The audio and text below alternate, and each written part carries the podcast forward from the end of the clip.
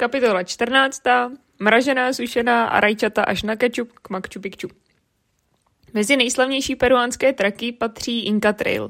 Cesta na několik dní, po které dojdete až ke slunečné bráně.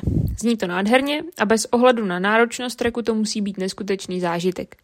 Možná už z předchozích věd správně chápete, že my jsme Inca Trail nešli. Jednoduše proto, že na to náš rozpočet ani zdaleka nestačí. Inca Trail je omezený počtem lidí, kteří můžou eh, být v jednu chvíli na cestě a zároveň je povinné jít s místním guidem. Výlety tak stojí nemalé peníze. Navíc se musí rezervovat měsíce dopředu, což, jsem samozřejmě neměli, což jsme samozřejmě neměli nejmenší tušení. Na Machu Picchu se ale podívat chceme a nějaký vícedenní trek v Andách by se nám taky líbil. Našli jsme suprovou alternativu, jmenuje se Salkantay Trek. Měl by trvat, trvat zhruba čtyři dny a nemusíme mít průvodce, což je pro nás rozhodující. Už v Amazonii se ukázalo, že nejsme skupinoví tvorové a představa treku v horách stráveného ve skupině splašených turistů nás děsí. Zjistili jsme si potřebné informace a přepravili se 18-hodinovým autobusem z města Ika do slavného Kuska, odkud je nejjednodušší začít. začít. Těch 18 hodin v autobuse nebyla sranda, ale v noci člověk spí a pak už to nějak doklepe. Poslední dobou mi to nějak nejde s rezervací hotelů. V hotelu ve městě Ika jsme napochodovali na recepci, že máme rezervaci a paní dlouho hledala. Nakonec nás pobaveně upozornila, že jsme si sice udělali rezervaci s tímto datem, ale až na prosinec a úctivě se zeptala, jestli ji teda může změnit na dnešek. Pokorně jsem se umluvila a přísahala jsem, že se mi to nestává. Pravda to úplně není. Už předtím v Huarazu se mi povedlo v hotelu rezervovat noc o den později, než jsme přijeli. Naštěstí to taky nebyl problém. Teď to ale bylo horší, protože noc v Kusku jsem rezervovala na stejnou noc, kterou jsme strávili v autobuse. A nebyl to hotel se stornem zdarma, takže jsem ráno s hrůzou zjistila několik věcí. Strhli mi peníze z účtu, přišlo mi takové nehezké upozornění od bookingu, že jsme se nedostavili a zjevně jsme neměli na ten den e, rezervované žádné ubytování. Zkusila jsem do hotelu napsat, ale bez odezvy.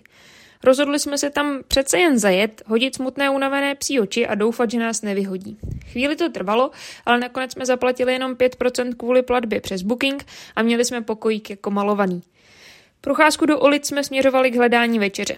Kusko je první město s historickými budovami a takovým tím běžným městským rázem. Budovy mají víc než jedno patro a jsou zděné. Žádné plechové boudy hned, vedle, hned v ulici vedle náměstí. Samozřejmě je to taky velmi turistické město. Naháněči do obchodů, do cestovních kanceláří a na masáže byly na každém rohu a šli dost na nervy. Dan zvolil taktiku útěku a kdykoliv na něj někdo promluvil, prostě popoběhl. Já měla ale hlad a chtěla si vybrat dobrou restauraci, tak jsem u pár naháněčů koukla do jídelního lístku a jeden z nich byl dokonce i v angličtině a s obrázky, čímž jednoznačně získal body navíc a skončili jsme tam. Dali jsme si hromadu masa pro dva, bylo to vynikající a na turistické město i poměrně přijatelně drahé. Dál už nebyl čas váhat, ráno se dáme do autobusu a vyrážíme do výchozího bodu našeho treku Salkantay. Když píšu ráno, myslím tím ve čtyři ráno. Ráno nastaly trošku zmatky. Ve 4.15 mi přišla zpráva od průvodce, kde jako jsme, že jsme měli být už venku. Přitom ve zprávě od majitele hotelu, který nám transfer zařizoval, bylo napsáno 4.45. Taky jsme se úplně nemohli dostat z hotelu, protože byl zamčený.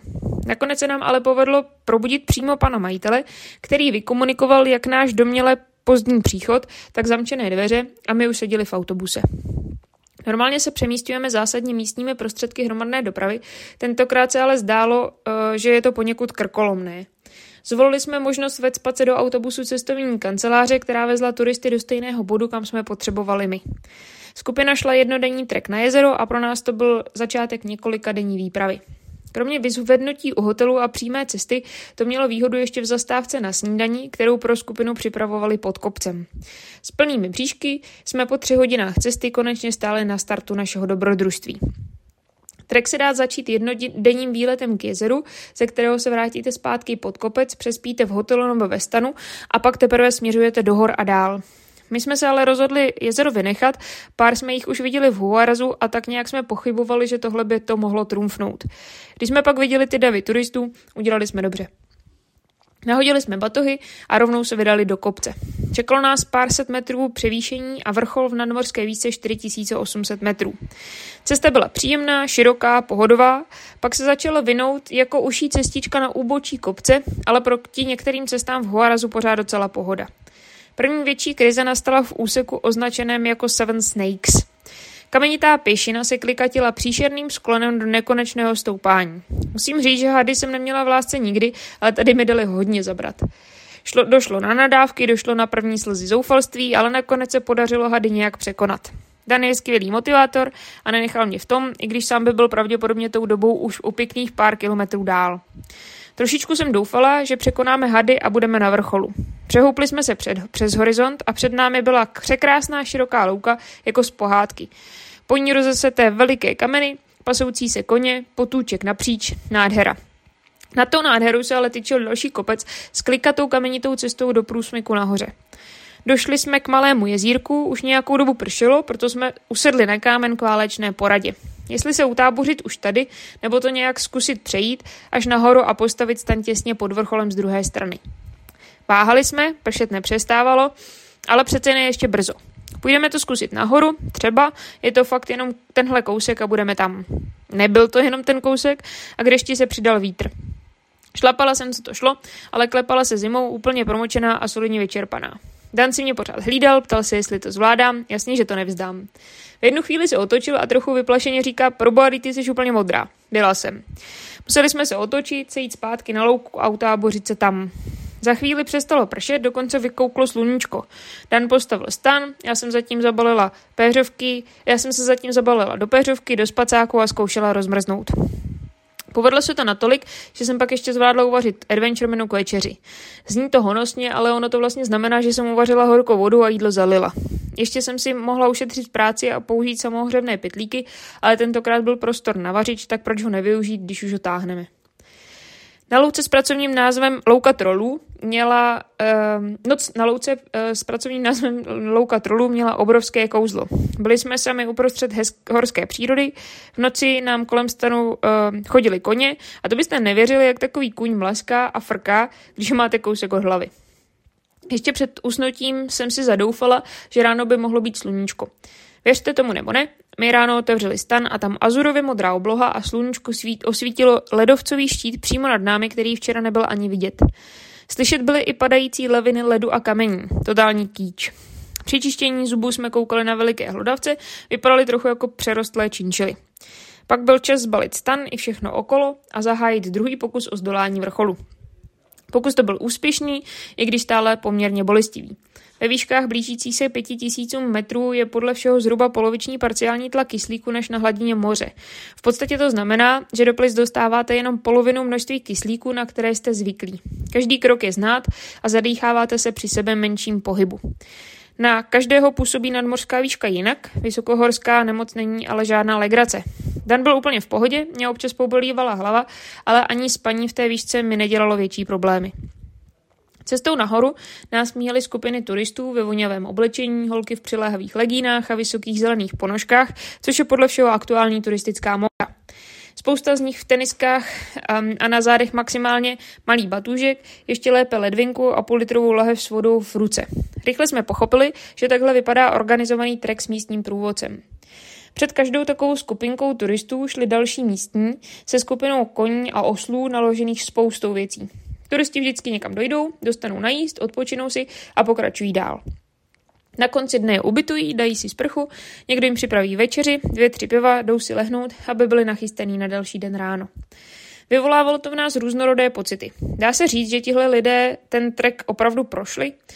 Jdou si ve skupině 15 kusů, povídají si v angličtině se svými kolegy turisty, ale nemusí se o ní starat. Neřeší trasu, neřeší počasí, nezajímá je rozložení sil, když, něco, když se něco pokazí, je o ně postaráno. Z mého pohledu v tom chybí ta dobrodružná část, kdy musíte rozhodovat, přemýšlet a plánovat a pozorovat dění kolem sebe. Jste tam jenom vy a příroda. V životě bych se neodvážila do takového terénu bez Dana, který má s přežitím v přírodě velkou řádku zkušeností. Donávna jsem třeba netušila, jak pečlivě je potřeba vybírat místo na stan. Víte, jako v kempu v Česku řešíte jenom hločné sousedy. V horách v Peru na vás nesmí spadnout kamení, při prudkém nočním dešti vás nesmí odplavit, um, taky by se před vás nemělo přehnat stádo zvířat a prudký vítr by stan neměl kutálet po celých horách. Svým způsobem tedy mám takového svého osobního průvodce. Jenže pořád jsme tým, Dan tvrdí, že jsem platným členem toho týmu, tak snad nekecá. Musíme se spolehnout na svoje plány, pocity a pozorování. Ti lidi ve skupinkách mají pohodu a podle mě si ani neuvědomují, co všechno se v takových horách může stát.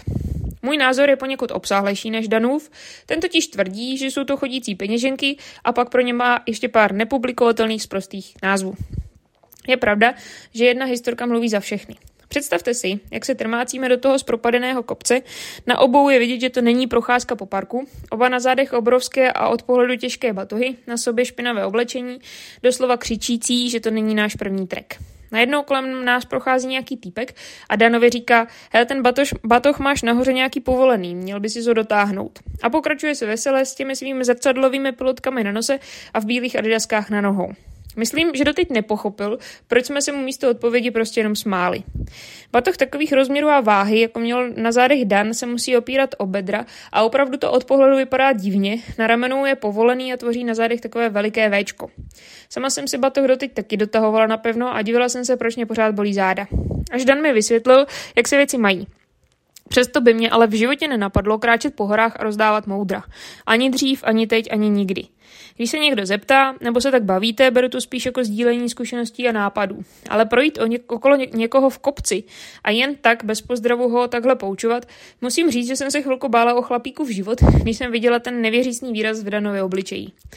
Naštěstí to dobře dopadlo a chlápka jsme pak už potkali jenom jednou. Byl ve skupině lidí, kteří přišli k horské boudičce s kohoutkem s vodou, vyvedeným trubkou zjevně od někud z potoka. Bezstarostně si tam natočili vodu do lahví a rovnou se napili. Ještě, že bylo po cestě do záchodu, to totiž nemohlo dobře dopadnout. A to by napadlo i mě, i předtím, než jsem potkala Dana. Ono to totiž dá zdravý rozum, že gumová trubka vedoucí z potoka bude, nebude nejkvalitnější zdroj pitné vody. Proto znovu žehnám našemu malému filtříku Sawyer. Počasí nám Druhý den treku dopřávalo sluníčko, překrásné výhledy a sestup z vrcholu byl opravdu nádherný. Šlo se docela pruce, ale s holemi to není ani po kamení taková šílenost. V první větší boudě jsme si dali polívku, snickersku a jonťák a pokračovali dál z kopce. Postupně jsme se přesunuli do výšek, kde už zase rostly stromy a začaly nám zakrývat výhledy. Druhá polovina sestupu byla spíš nuda, vlastně trochu otrava. Nekonečně se to vleklo, po nepřetržitém desetikilometrovém klesání mi začala protestovat kolena. Pořád to ale vypadalo, že je kam se stupovat. Při jednom zoufalém odpočívání na kamenném schodě eh, se k nám obrátila jedna z legínových turistek. Nevíte ještě, jak je to daleko? Guide nám řekl, že půjdeme tři hodiny a to už jsme určitě šli, říká zoufale. Nevěřícně jsem se na ní podívala s tím velkým batohem na zádech a sledovou tváří říkám ještě minimálně dvě hodiny.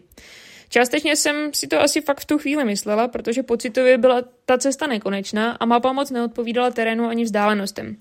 Částečně jsem si ale chtěla trošku škodolibě přisadit jejímu zoufalství, kurně co on má co fňukat. Kem byl naštěstí zhruba půl hodiny od nás a díky ještě většímu štěstí jsme mohli postavit stan poměrně daleko od téhle slepice i ostatních turistů. U jedné chajdičky jsme se sesypali na schody a začali řešit, kde zakempujeme. Paní Fokínku říká, že můžeme postavit stan přímo tam. Rozhlížíme se, kolem nás všude chalupy a chaty pro turisty. Je to dost daleko od pobytu v netčené přírodě, které máme radši. Paní ale povídá, že kempování je zadarmo a že pro nás může zařídit i večeři. Měli jsme toho pro dnešek dost, tak se nebráníme.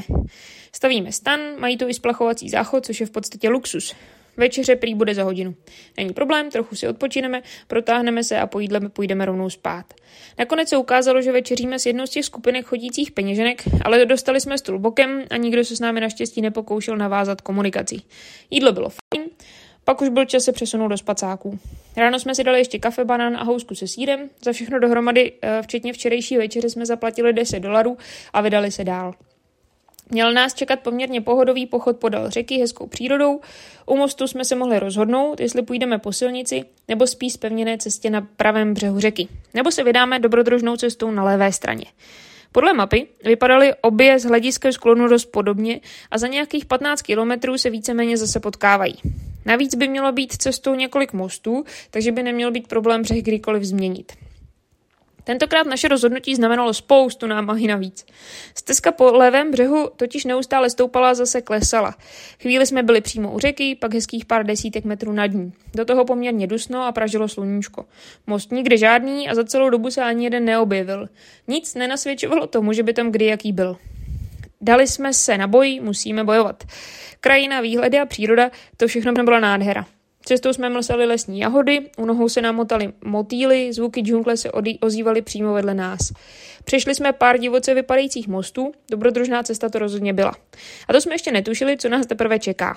V první osadě došlo na menší krizi. Nechápu jak, ale Dan ráno říkal, že koukal do mapy a že naše cílové město je podle všeho vzdálené jenom 10 kilometrů. Nějak jsem nad tím moc nepřemýšlela, upnula jsem se k té myšlence a šlapala jako o život. Mělo mi být divné, že podle mapy měla být celá cesta dlouhá něco přes 60 kilometrů a trvat zhruba 4 eh, dny. Prostě zkrat na obou stranách. Jenže mě takové zavádějící informace děsně demotivují. Sledovala jsem hodinky, měli jsme v ten den v nohou zhruba 7 kilometrů, takže mě měl zbývat jenom kousek. Když jsme si v osadě sedli na sušenky a čurání, koukli jsme do mapy. A v tu chvíli nastalo obrovské rozčarování. Nejenže jsme nebyli zdaleka u cíle, a to tak moc, že dneska tam nemáme nejmenší šanci dojít. Neměla bych s tím problém, kdybych na to byla připravena. Takhle jsem to nenesla úplně dobře. Když je nejhůř, přestávám mluvit a v téhle části naší výpravy jsem nemluvila ještě dobré tři hodiny. Nechápejte mě špatně, problém nebyl v tom, že by to bylo moc dlouhé nebo náročné. Já si ale v hlavě srovnám nějaký plán, rozložení sil a tohle mě rozhodilo. Zvlášť, když jsme zjistili, že ani pro dnešní den jsme neušli zdaleka dost a čeká nás ještě pořádná dávka kilometrů. Byli jsme zhruba ve třetině pro ten den. To člověku moc nepřidá. Stejně nám ale nakonec nezbylo nic jiného, než se vydat, než se zvednout a pokračovat. Před námi bylo ještě dobých 10 kilometrů. Cesta se navíc začala zhoršovat. Narazili jsme na úsek, kde stezka úplně chyběla, a různě jsme šplhali po strání. Pak byl přes cestu spadnutý strom a sesunutá hlína tak, jsme museli přes, tak jsme se museli přes e, strom proplést. Já batoh podávala Danovi, jinak by skončila asi i s ním dole v řece. Jak jsme tak překonávali tyhle překážky, ubíhalo naše putování nějak rychleji a bylo zajímavější. Ještě zajímavější se stalo ve chvíli, kdy jsme dorazili k malému mostu přes divoce vypadající řeku, nebo už možná spíš vodopád. Most držel od pohledu jenom silou vůle nebo silou místních přírodních duchů a sil. Sesunula jsem se na kámen před mostem, batoh zahodila kousek vedle a začalo se mi honit hlavou spousta věcí. Ku příkladu, do co budeme dělat. Přece to tady neotočíme. Dan se utábořil kousek vedle a nemluvil. Měl takový ten soustředěný výraz, kdy je ve svém světě a vyhodnocuje všechny okolnosti. Podobně vypadá, když hledá místo pro stan nebo přemýšlí, kterou cestou půjdeme. U toho mostu nemělo smysl nic říkat. Oba jsme viděli a věděli, co před námi leží. Málo kdy si připustíme vážnost nějaké situace, ale tady mohlo jít o život. Kdyby se most utrhnul a někdo na něm stál, sesunul by se, se vši, sesunulo by se všechno do divoké vody dole, pád by byl dobré 4 metry, 3-4 metry, ale horší by byly obrovské kameny, o které se voda tříštila. Most, by navíc ještě do, most byl navíc ještě do nedávna podepřený masivními betonovými pilíři, které by za, se za mostem zavřely a člověk by tak mohl snadno zůstat pohřbený pod nimi. Kdyby přece jen po pádu do vody nic nespadlo na nás, čekal by nás několik desítek metrů dlouhý sešup vodopádem do horské řeky dole v údolí. Dán si většinu z toho uvědomoval daleko praktičtěji než já a možná proto jsme snad poprvé za celou dobu situaci vůbec neprobírali. Najednou se zvednul, batoh nechal ležet a opatrně vlezl na most. Testoval, co vydrží. Dostal se až na druhou stranu, nic nevrzelo, nic nepovolovalo, přešel zpátky, vzal můj batoh a přenesl ho na druhou stranu. Pak udělal to samé se svým batohem a na mě zbyly jen drekové hole, tak jsem je popadla a most přešla. S mosty, výškou a divokou vodou jsem nikdy neměla problém, ale Jižní Amerika mě v tomhle slušně vyškolila. V Evropě může most vypadat divoce, ale pořád se chlácholíte myšlenkou, že přece nemůže spadnout. Jenže tady jsme šli z Tesku, eh, která se podle všeho moc nepoužívá a nemáme nejmenší tušení, kdo ty mosty naposledy kontroloval, nebo jestli je vůbec někdy někdo kontroloval. Přežili jsme a společný adrenalinový zážitek smazal zbytky pachotí ze špatně plánované trasy. Už jsme si to štrádovali zase na pohodu. Při další zastávce hodil Dan batoh na obrovského chlupatého pavouka a já si od té doby pečlivě vybírala místa k sezení. Po zážitku z rozpadlého mostu jsme měli oba trochu strach z toho, co přijde. Podle mapy jsme už slušně postoupili, ale taky by se snadno mohlo stát, že narazíme na most neexistující. Postupovali jsme dál, procházeli jsme opuštěné osady, kam zjevně dřív chodili větší skupiny turistů, restaurace i ubytování byly v bídném stavu. Nedokázali jsme rozklíčovat, proč přesně, ale nejpravděpodobnější teorie ukazovala na dlouhé období korony. Nepoužívaná stezka se rozpadla a teď nemá nikdo energii napravit. Zvlášť když po druhém břehu řeky vede bezpečná silnice, kterou můžou klidně turistům předkládat jako součást treku. Následujících pár kilometrech se občas stalo, že stezka byla zavalená sesuvem kamení nebo se její okraj nebezpečně drolil. Nebyli jsme ani Nebyli jsme ale první, kdo tudy šel a s velkou opatrností se nám povedlo všechny tyhle nástrahy překonat. Nicméně pohled na stráň pod námi a vědomí nestability okolních stěn nás držel neustále ostražitostí. Představte si pak tu úlevu, když jsme sešli dolů k řece a tam vedla už pěkně široká polní cesta, po které, jsme, po které zjevně jezdila i auta.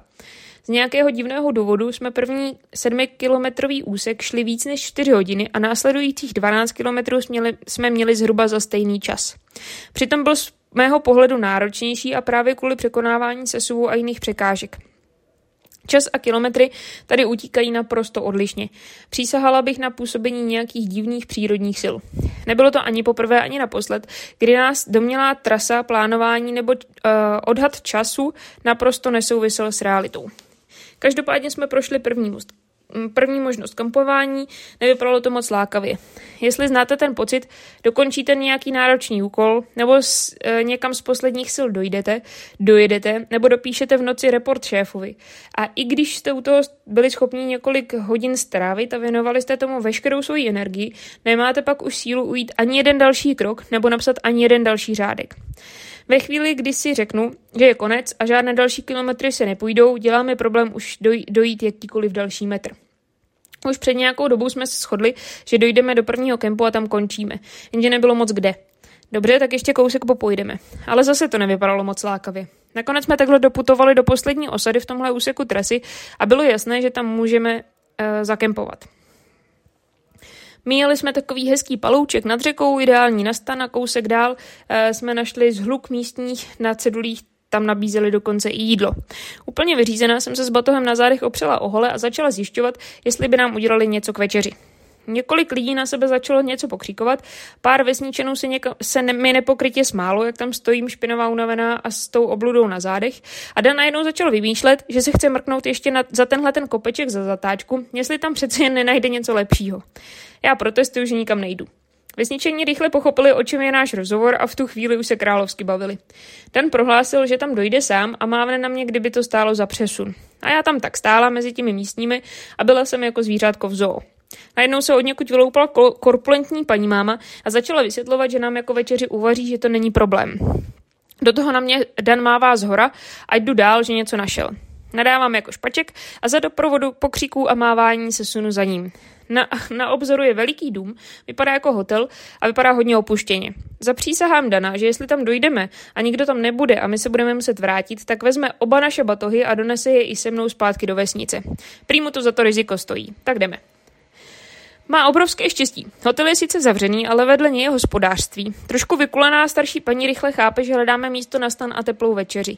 Nic není problém, ukáže nám hezký dvorek, e, ještě nás přemlouvá, ať si stan postavíme aspoň pod střechou, je tam ale betonová podlaha a nakonec volíme přece jenom trávu. Ze zdi opuštěného hotelu dokonce vyvedený kohoutek s vodou a paní nám ukazuje, že na druhé straně stavení je koupelna se záchodem. Paráda. Víc toho člověk opravdu nepotřebuje. Prý je tam i sprcha. Odvahu k její návštěvě ovšem sbírám dlouho. Paní ještě říká, že večeře bude tak za hodinku, jestli nám to nevadí. Naopak, aspoň postavíme stan za světla a trochu si odpočineme. Co bude k večeři se neptáme, není to důležité. Paní mizí do vesnice a za chvíli se vrací s kuřecím masem a venkovní kuchyně začíná produkovat spoustu vůní a kouře z komína. Když jsem měla tu malou krizi cestou, doufala se, zadoufala jsem si uh, po teplé sprše. Nejsem žádná princezna bez komfortu, v podobě sprchovacího záchodu i koupelny přežiju, ale když je člověk na pokraji sil, tak si prostě představuje, co by mu udělala radost a pro mě tu v tu chvíli byla představa sprchy. Když jsme došli na dvůr k té paní, už jsem na to ani nemyslela. Byla jsem ráda, že se někde usídlíme. Ten byl trošku zklamaný, protože mi chtěl udělat radost a vlastně pro mě hledal tu sprchu. No nemilovali byste ho? A teď si představte to moje překvapení. Jdu si přes louku do toho koutu, kde měly být umývárky. Zvenku vypadají jako vždycky. Bouda zbouchaná z různých plechů, různé cihlové a jiné zdi, dvě dřevěná vrzající dvířka. Lezu dovnitř a nejprve hledám hady, pavouky a hmyz a jiné obyvatele. Pak si všimnu, že je tady něco jinak. Vedle záchodu je rolička toaletního papíru. To jsem ještě neviděla. Nikde. V hotelích jasně, ale na veřejných záchodech nebo takhle u lidí ve vesnicích je koncept toaletního papíru nevýdaná věc. Pak kouknu vedle a tam je normálně šampon, mídlo a kondicionér. Pochopíte to? Kondicionér. Sprcha vypadá jako všude jinde. Vybetonovaná vanička bez závěsu a ze zdi kouká trubka. Pozor, tady je ale na konci trubky normálně sprchová hlavice. Taková ta, co bývá napojená na průtokový ohřívač. Pořád se mi tomu nechce věřit a nechci doufat. Ale když už jsem si vzala mídlo a ručník sebou, zkusím to. Co nejhoršího se mi může stát. Nic nedoufám, zklamání se tedy konat nemůže. Normálně si představte, že v té sprše opravdu tekla teplá voda. Tak teplá, že jsem si z ní umila i vlasy, oholila nohy a vylezla jako znovu zrozená. Usmívala jsem se jako měsíček na hnoji, celá šťastná jsem došla zpátky do stanu. Nic mi nemohlo zlepšit večer, tak jako tenhle malý zázrak. Za chvilku si pro nás přišla hostitelka, že večeře je na stole. Kůře s, s rýží a hranolkami, taková místní klasika. Tady bylo ale to kuře neskutečně dobře ochucené a hranolky z pravých brambor byly podle všeho udělané čerstvé přímo pro nás. Královsky jsme se najedli a po večeři se k nám přimotala malá holčička, chtěla si hrát. Jak jsem zmiňovala, že děti, Dana, eh, děti a zvířata Dana milují, ani tady neunikl a holčička si ho ulovila na hraní na dobré dvě hodiny. Ukazovala nám všechny svoje hračky a nebylo jich málo. Na to, v čem tady ty lidi žijí, se měla docela královsky. Spousta plišáků, panenek a nejoblíbenější byl zjevně růžový jednorožec. Vedle nás blikal divoce ozdobený vánoční stromeček a vlastně to bylo hrozně milé. Holčička se s námi pak přesunula i ke stanu a Dan si s ní a jednorožcem blbnul až do setmění. Její tmavé oči šibelsky zářily a Dan si vzpomněl na duškovou větu ze čtyř dohod, že děti mají z nějakého nepochopitelného důvodu víc energie než oba rodiče dohromady. K jeho štěstí ale tohle byla starost někoho úplně jiného a maminka si holčičku nakonec odvedla domů. Já mezi tím přefiltrovala vodu na zítra, protáhla si tuhnoucí svaly a pak už nebyla ostuda sít lehnout. Spalo se krásně. Druhý den ráno nám paní máma ještě nabízela snídani, my jsme ale chtěli vyrazit a ujít aspoň kus cesty. Čekal nás poslední kopec a podle všeho měl být poměrně výživný. Pro dnešek jsme neměli přehnané plány, chtěli jsme se prostě vyhrabat nahoru a tam se utábořit, dát si odpoledne oddech. Podle aplikace nás čekalo zhruba 300 metrů převýšení na zhruba 5 kilometrech. Neznělo to tak děsivě, tak jsme se vydali pěkně od počatí rozumným tempem nahoru. Cestou jsme měli veliká hejna hlučných zelených papoušků a šlo se tak nějak dobře. Postupně se ale začínalo oteplovat a v džungli je teplo a vlhko, v džungli se teplo a vlhko rychle mění v prádelnu. Podle hodinek jsme byli vlastně už skoro nahoře. Nějakých 50 metrů a je to. Sami už asi z předchozího vyprávění tušíte, že nás aplikace nejednou vypekla. Tentokrát se jí ovšem povedl hodně zákeřní kousek. Dofonili jsme na takovou hezkou vyhlídku, shodli jsme se, že to byl slušný výšlap a že už je pěkně dusno. Díky bohům, eh, že už jsme vlastně nahoře. Dáme si adventure menu míchaná vajíčka, trochu odpočineme a vyjdeme ten poslední kousek. Koukáme tak před sebe na ten obrovský kopec tyčící se majestátně nad námi. Promítám si trasu a říkám si pohoda, vždyť podle mapy ho nemáme přejít přes vrchol a vlastně ho tak jakoby obejdeme. Koukám jen tak ve volné chvíli znovu do aplikace. Podle výškového profilu dole pod mapou jsme už prakticky nahoře. Podle mapy a vrstevnic to ale zdaleka nesedí. Jsme ve 4280 metrech a vrstevnice kolem kempu na vršku jsou 4850 metrů nad mořem. To není možné. Nemůžeme přece před sebou mít dalších 500 metrů stoupání. Ne na třech kilometrech. To se přece rovná víceméně strmému eh, schodišti nahoru. Nechceme si to připouštět, Dan udělal nějaké záběry na drona, najíme se a vyrážíme dál. Vážení, opravdu to bylo ještě poctivých 500 výškových metrů. Málem jsme tam nechali duši a plíce a nohy a všechno. Po další hodině šlapání do kopce s těmi našimi obludnými batohy jsme narazili na boudu s malým klidným občerstvením. Odhodili jsme batohy, já jsem dala boty, ulevila bolavým chodidlům a jdeme k okýnku. Bereme banán, snickersku a jonťák a hroutíme se k odpočinku. Už je nám naprosto jasně, jasné, že jsme teprve kousek za půlkou. Za chvíli přichází klučina s menším batuškem, ale taky je slušně zafuněný. Volí podobný postup jako my. Pravděpodobně taky tuší, že dál už podobný luxus nebude a čekají nás už jenom kameny, bahno a strmé stoupání. Jakmile jsme se trochu zpamatovali, bylo potřeba vyrazit dál. Není nic horšího, než když vám stuhnou nohy a opustí vás morálka. Plahočíme se do kopce a poprvé za celou dobu nadává už i Dan. I jeho už bolí nohy a má toho plné zuby. Tím pádem já jsem prakticky mrtvá. Stejně nezbývá než stoupat, tady rozhodně není kde postavit stan a na další odpočívání to taky není. Všude jsou komáři, vlhko a horko. V takovém prostředí si moc neulevíte. I tak ale poměrně často sedáme na kameny, funíme a zase se zvedáme. Zdá se to tentokrát doopravdy nekonečné. Už zvládám sotva dávat nohu přes nohu, Dan přestává házet vtípky, definovali jsme nové dno. Najednou se od spoda vyloupne ten blondák, co jsme ho potkali u občerstvení. Ubíhá, u, uhýbáme mu z cesty, um, on se svým jen tak výletním batuškem jde o něco rychleji. Najednou se zastavuje a otáčí a ptá se, jestli by nám nevadilo, kdyby šel kousek s námi. Podívám se na něj a on spěšně dodává, že nemusíme mluvit, že jde jenom celou trasu sám a občas je to trošku osamělé. Že máme jít normálně svým tempem a on nebude na obtíž. Říkám mu, proč ne, jen jdeme pomalu a nejsme v téhle fázi moc společenští. Přidává se a mě to samozřejmě nedá a dáme se do řeči. Zjišťuju, že studuje v Chile něco s energetikou, že je to francouz a má teď prázdniny a nechal se inspirovat od spolužáků, kteří šli Salkantaj trek minulý týden. Trasu měl poskládanou trošku jinak než my, protože byl závislý na ubytování po cestě, stan ani spacák zjevně nenese. Jak si tak povídáme, máme zaměstnanou hlavu a přestáváme si na chvíli všímat bolhavých nohou a únavy. Jasně, stejně občas zastavujeme a lapáme po dechu a jasně pořád to bolí, ale ten mladý francouz mě už tak nějak v post tom posledním eh, úseku prakticky vytáhl nahoru. Byl fajn, hezky se s ním povídalo, až jsme se najednou ocitli nahoře. Loučíme se, on musí ještě o kousek dál do ubytování, nám se ale líbí představa spaní na vršku kopce. Scházíme kousek z cesty a najednou před námi je velká louka s překrásným výhledem na kopce okolo. Vyhlídka se vším všudy, totiž hlavně na Machu Picchu. Jsme nad ním a koukáme přes údolí na náš cíl. Dan svým dlouhým objektivem dokonce vidí na turisty, jak se tam prochází. loads of Nemístní chlapík, není problém tu zakempovat. Má i něco ve stylu umývárek a je ochotný nám udělat sandwich. Nic víc nepotřebujeme, máme v plánu si ohřát adventure menu. Dan vybírá místo pro stan, já padám na karimatku opřenou o batoh a odpočívám. Jsem fakt vyčerpaná, na chvíli ji usínám. Pak jdu přefiltrovat vodu, umývarky mají styl, jsou celé z bambusu a nemají žádnou střechu, navíc je dovnitř vidět. V tuhle chvíli je mi to ale jedno. Záchod je tu a pak zjišťuju, že ani voda ze sprchy není úplně ledová, vlastně je docela příjemná, i když teče jenom čůrkem. Dávám si asi nejstylovější sprchu uprostřed džungle na kopci s výhledem na Machu Picchu a vracím se ke stanu. Je relativně brzo, krásně svítí sluníčko a je tu moc příjemně. Můžu se v klidu protáhnout a yoga s tímhle výhledem má rozhodně co do sebe. Ještě za světla se jdu na chvíli opřít o strom na kraji louky a beru tablet a píšu pár řádků. Jak se začíná stmívat, vracím se do stanu, najednou se ze šera vynoří chlapík a podává mi velký talíř teplé polívky z kinoji. Tu jedí místní všude, prý uh, pozornost podniku. Překvapeně si jej od ní beru, moc děkuju a lezu s ní a dostanu.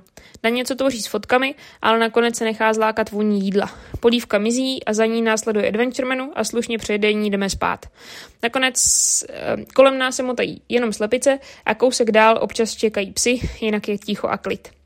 O půlnoci to ale přijde.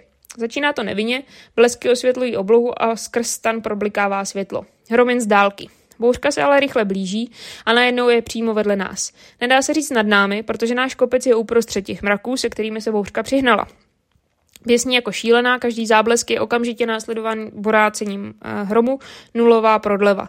Tak nějak myslím, že přesně člověk pozná, že je bouřka přímo nad ním, v našem případě kolem nás. Nikdy jsem nic takového nezažila a už bych ani nepotřebovala to opakovat. Rány hromu byly tak desetinásobně hlasité, než co zažijete na nejdivočejší heavy metalové party. Trvalo to věčně. Postupně se naštěstí začala bouřka vzdalovat a my mohli zase usnout. Ráno se nám ale ani trochu nechtělo vstávat. Čekal nás ovšem cestup z kopce a pak ještě nemalý úsek podél řeky. Museli jsme obejít horu, na které stálo Machu Picchu, abychom se dostali do městečka Aquas Calientes, eh, kde jsme chtěli přespat následující dvě noci před výstupem na Machu Picchu. Cesta dolů z kopce nebyla o moc příjemnější než včerejší výstup nahoru, ale pořád to šlo trochu rychleji. Bojovali jsme s bahnem a kamením a sestup nám připadal skoro nekonečný. Poprvé od výletu k vodopádu v Kolumbii mi zase podjeli nohy a já přistála zadkem pěkně do bahna. S těžkým batohem nemá moc smysl tyhle situace zkoušet vybalancovat. Vždycky je lepší mít naražený zadek než zlomenou nohu. Dan se nejprve ujistil, jestli jsem v pohodě a pak se začal strašně smát. V tu chvíli se za námi vyloupla skupinka turistů s průvodcem, kteří si to nalehko na pohodu štrádovali dolů. Říkám Danovi, ať mi pomůže vstát, ať tam nesedím jako peckou uprostřed cesty. On se ale jen dal směje a šibelsky se ptá, jako proč. Moc dobře ví, že se sama ze země s tímhle batohem nezvednu. No a tak tam Adelka sedí v bahně na zadku a všichni ti frantíci ji obcházejí a tak jako překvapeně koukají. Když projde poslední, den mě zvedá a já hrdě s hnědým zadkem pokračuju dál. Naštěstí to není už moc daleko, za chvíli se napojujeme na širokou cestu po rovině, která nás dovede k mostu. Už jsem zmiňovala, že mosty nejsou nejsilnější stránkou Jižní Ameriky. Ani tenhle se mi moc nelíbil. Dan čůral, tak jsem na něj zkusila líst a zase pěkně rychle jsem vycouvala. Moc často se mi nestává, že bych to nechtěla hecnout, zahrát si na hrdinku a překonat se. Na tenhle lanový most vyskládaný pochybnými prkínky se mi ale ani trochu nechtělo. Posílám Dana prvního. Na konci se otočí a kouká na mě, ať jako jdu. No musím, co jiného mi zbývá. Poprvé po dlouhé době, ale zažívám strach v nejčistší podobě. Nevím, co mě to popadlo, normálně z výšek ani mostů strach nemám. Možná se nahromadila únava, předchozí mostové zkušenosti a tak nějak všechno dohromady. Zhruba v polovině se musím přemluvit, abych se soustředila jenom na kroky před sebe a nekoukám doleva doprava, prostě jdu. Zdá se to naprosto nekonečné, když jsem na konci na pevné půdě, sedám si na nejbližší kámen a musím to trochu rozdýchat. O nic nešlo, ale tak nějak uh, přece jen uh, se opět povedlo dostat se na hranice svého komfortu. Že tenhle výlet bude o posouvání mých fyzických hranic, to jsem tušila. Že si, táhnu několik, že si sáhnu několikrát na dno po fyzické stránce mi bylo jasné. I tahle složka překonala moje očekávání mnohonásobně. Ale um, u mě ale platí jednoduché heslo, že co tě nezabije, to tě posílí. Málo kdy se mi ale stane, že narazím na nějakou psychickou hranici. Most byl nicméně úspěšně pokořen a my pokračovali dál. Pěkně po rovině po široké lesní cestě, najednou jsme byli lehcí a rychlí. Došli jsme na checkpoint, zapsali se a pokračovali dál. Unava se hromadila, ale teď už by to mělo být jenom po rovině podél kolejí, při nejhorším můžeme vždycky nasednout na ten vlak a nechat se v těch posledních pár kilometrech dovést. S touhle myšlenkou přicházíme na vlakové nádraží a usedáme do restaurace na oběd. Jídlo nebylo špatné a chlapík byl moc milý. Vysvětluje nám, že do města je to ještě asi 10 kilometrů, za dvě hodiny bychom tam měli být. Ještě nám kreslí na ubrousek mapu, která, kde má, máme kousek od kolí uhnout a kudy projít. Děkujeme a vyrážíme. 10 kilometrů po rovině není nic šíleného, to by měla být pohoda. Trochu nás rozhodí kopec od kolejí nahoru, kter, kde vedou zjevně další koleje. Schoduje tam jako na kostele a my, nic takového už nebyli, my na nic takového už nebyli naladění. Dobrých pár nadávek a vyškrábali jsme to. Tam už opravdu jdeme jenom podél kolejí rovně. Přidává se k nám zase místní hafan, tentokrát dostane jméno Bob. Kulhá a po pár kilometrech to má zjevně dost, Bob je ale držák. Naše podivné uskupení zaujme ještě jednoho psa, přidává se k nám pod jménem Speedy. Furt žena dopředu a hlíží se, když jako jsme. Mě vyhovuje spíš Bobovo tempo a tak si to štrádujeme dál. Když odpočíváme, psi odpočívají s námi. Žádné další smečky u cesty je nerozhodí. Postupně se nás turisti přicházející z druhé strany ptají, jestli to jsou naši psi. No jasně, říkáme, dovezli jsme si psy z Evropy do Jižní Ameriky a teď tady s nima pochodujeme na Machu Picchu. Co nás trošku zaráží, že za celou dobu neprojel ani jediný vlak. Když jsme sedli u oběda, tak jsme ho vyhlíželi, ale teď jdeme dobrou hodinu a taky nic. Zvláštní. Cesta utíká pomalu, za dvě hodiny tam určitě nebudeme. Postupně nás přepadá trudomyslnost a síly rychle ubývají. Je to trochu nuda, pořád jen koleje, skály a řeka vedle nás. S hrůzou zjišťujeme, že ještě nejsme ani v půlce. Pak nás mí nějaká místní babča a ukazuje na Boba a říká mu nějakým divným jménem. Asi ho poznala a někomu patří. Tázěve se na nás dívá, my jen krčíme rameny, že Bob se prostě přidal sám. On s námi nakonec opravdu došel až do úplného konce. Vypadal vyčerpaněji než já a zmizel na kraji města na autobusovém nádraží. Trochu se mi ulevilo, protože po tom společném zážitku bych mu nechtěla u dveří hotelu vysvětlovat, že se tam jako loučíme a díky za společnost. Teď ale trochu předbíhám, protože cestou jsme potkali ještě jednu zajímavost. A totiž kole je rozmašlované popadaným kamením. Podle všeho se tam cesta nedávno, eh, se, se tam celkem nedávno kus skály prostě utrhl a poničil, co mu stálo v cestě. Tak proto tudy nejezdí vlaky. Opatrně to obcházíme a putujeme dál. Potkáváme spoustu místních, kteří nosí na zádech zásoby, velké batohy, ale i děti. Zjevně jim rozbitá trať hodně zkomplikovala život. Jeden chlapík se k nám přidává a povzbuzuje nás, že do 40 minut jsme tam. Usmívá se, us, usmíváme se na něj, děkujeme za podporu a plazíme se dál. Po další hodině přicházíme pod schody vedoucími, vedoucí uh, k Machu Picchu a víme, že do města je to ještě docela kus cesty. Znovu potkáváme onoho chlapíka s rodinkou, zastavuje se u nás a říká, že maximálně 20 minut a jsme tam. Už se moc neusmívám a chce se mi brečet. Jestli on říká 20 minut, tak to bude ještě další hodina. Ještě se nám představuje a říká, že pracuje jako průvodce nahoře na tom divu světa a kdy, že se tam chystáme. Nechci být nezdvořilá, tak mu odpovídám, že lístky máme až na pátek na 6 ráno, že se jiné sehnat nedali. Máme tím pádem v Aquas Caliente celé dva dny na regeneraci Polsal Kantai Trek. Podává nám ruku a gratuluje, že jsme to ušli. Před rozloučením nám ještě na sebe dává telefonní číslo, ať se mu ozveme, kdybychom cokoliv potřebovali. Děkujeme a necháme ho odejít. Sbíráme poslední energii a vyrážíme připravení na další nekonečný úsek.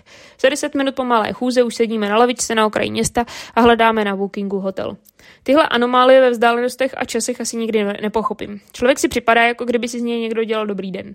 Každopádně hotel tentokrát vybíráme hodně pečlivě, potřebujeme si pořádně odpočinout a nemáme na ní moc peněz. Dan se mezi tím baví pohledem na vymydlené turisty procházející podél řeky. Pak už se vysoukáme jen kousek výš nad město, nacházíme hotel a konečně odkládáme batohy, špinavé oblečení a máme čas si oddechnout. Večer ještě vyrážíme na jídlo a nestačíme se divit, kde jsme se ocitli. Město nejvíc připomíná evropská horská střediska. Všude hotely s výhledem na hory a řeku, v ulicích spousta barů, restaurací a masážních salonů s širokou nabídkou služeb. Všechno je krásně vánočně vyzdobené, v ulicích stojí umělecké sochy a kolem nich prochází jeden turista za druhým. Tržnice se suvenýry zabírá dobrou čtvrtinu města a hraje všemi barvami. Nám to hlavně hraje do karet, protože tady hodláme pořídit vánoční dárky. Dneska ale zvládáme jenom rychlou obhlídku jídelních příležitostí a nakonec se vracíme do restaurace kousek od našeho hotelu. Dáváme si pizzu a lazaně a je to tak dobré, že se vracíme každý den. Servírka si nás už pak pamatuje a má po každé radost, že nás vidí. Druhý den po snídaní odpočíváme, pak nás hlad vyžene na procházku městem a, a na jídlo. Musíme si, musím si obvázat koleno, protože se rozhodlo stávkovat. Snad se za ty dva dny uh, zvládne zpamatovat, přece jen na Machu Picchu vede něco kolem 1700 schodů. Nakonec nás začne pocház- procházení po městě bavit a postupně nakoupíme všechny vánoční dárky. Je to sranda, vybíráme ponča, svetry, přívěsky a smlouváme o cenách. To je moje parketa a za tu dobu, co jsme tady, jsem ji vyladila k dokonalosti. Z uzavřených obchodů eh, tak máme všichni radost. Za odměnu zajdeme ještě na kafe a dortík. Všechno to mají hodně přizpůsobené turistům, takže je oboje vynikající. Ještě si musíme nechat vyprat prádlo. Najdeme prádelnu v části města, kam turisti už nechodí, ale je levná a paní moc milá. Bere se od nás pytel smradlavých svršků a říká, že se pro ně máme ještě večer vrátit. Žádný lísteček, žádné jméno nebo telefonní číslo, no nic, ono to nějak dopadne. Večer skutečně fasujeme čisté prádlo a nic nechybí. Na všem máme barevnou nitku, která zjevně označovala náš majetek, ale než odjedneme zpátky do, do Evropy, tak to postupně sundáme i z poslední ponožky. Další den trávíme zase odpočinkem a jdeme si vybrat pončo pro sebe. Je to složitý proces, mají to tolik barev a vzorů a materiálů. Nakonec to ale dokážeme, akorát se musíme odměnit zase kávou a dortíčkem. Pak už konečně přichází den, kdy můžeme vyrazit do pomyslného cíle naší výpravy peruánskými Andami. Vstáváme ve čtyři ráno, v hotelu dostáváme papírové pytlíky se svačinou a vyrážíme za světla čelovek směrem k Machu Picchu. Nejprve kousek podél řeky, pak přes most na checkpoint a odtud jen eh, po schodech nahoru do kopce. Není jich málo, ale nemáme batohy a je příjemný chládek, takže první část se jde dobře. Postupně se u mě začíná projevovat nahromaděná únava z předchozích dní, tak musíme trošku zvolnit, ale pořád dobrý. Funíme, jasně, ale to už je s tou nadmorskou výškou asi normální. Míjíme další pár, holčina vypadá, že opravdu umře a její partner proto nemá úplně pochopení. Je mi líto, ale co mám co dělat sama se sebou, není čas se nechat rozptilovat. Dan má se mnou svatou trpělivost a čeká, nechává mě vydechnout. Nahoře jsme asi za hodinku. Dáváme pauzu, housku a před námi stojí důležité rozhodnutí. Půjdeme tam bez průvodce, přidáme se k nějaké skupině nebo se vezmeme privátního guida. Jsme na jednom z nejslavnějších turistických míst Jižní Ameriky. Už stupenky stály pěknou pálku, jenže když vezmete v potaz, co všechno jsme absolvovali, abychom sem doputovali a jak moc je, místní, je tohle místo unikátní, chtělo by to průvodce. A ano, budu se opakovat, nejsme skupině noví tvorové. Nakonec obejdu pár průvodců, abych otestovala jejich angličtinu. Vybírám staršího brýlatého chlapíka, který má jen rozumný přízvuk a je mi od pohledu sympatický. Má velkou radost, že ho chceme jenom pro sebe a přebírá iniciativu. Ujistí se, že jsme si stihli odskočit a pak už nás bere dovnitř. Byla to opět dobrá volba, chlapík vypráví poutavě, nuda nehrozí. Přesně ví, co kde a jak vyfotit, nebrání se žádnému našemu všetečnému dotazu a že jich máme solidní zásobu.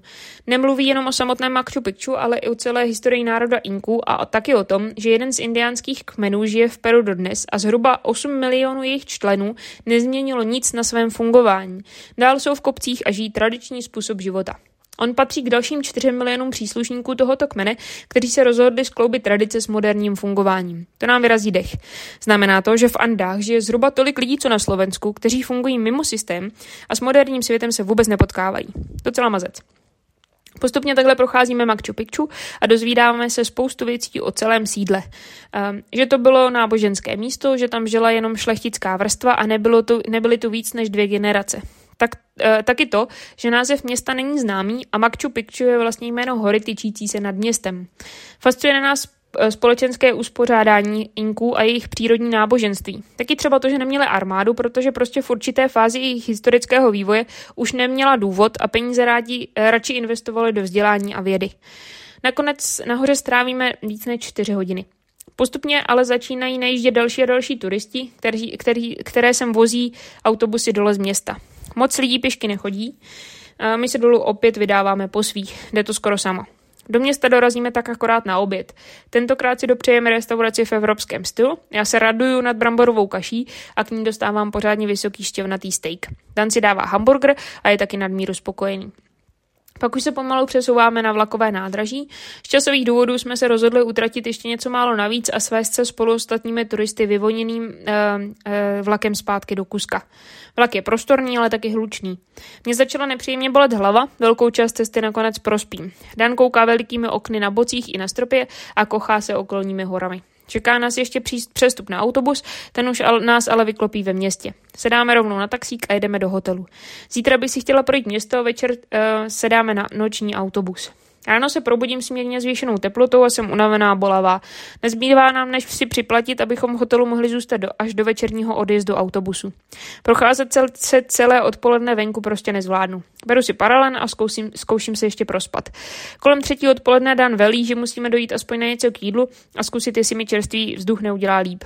Nějak to zvládneme, končíme v McDonald's, povede se nám ještě vybrat peníze, to bylo potřeba. Pak ještě na chvíli na hotel odpočinout si a taxíkem na autobusové nádraží.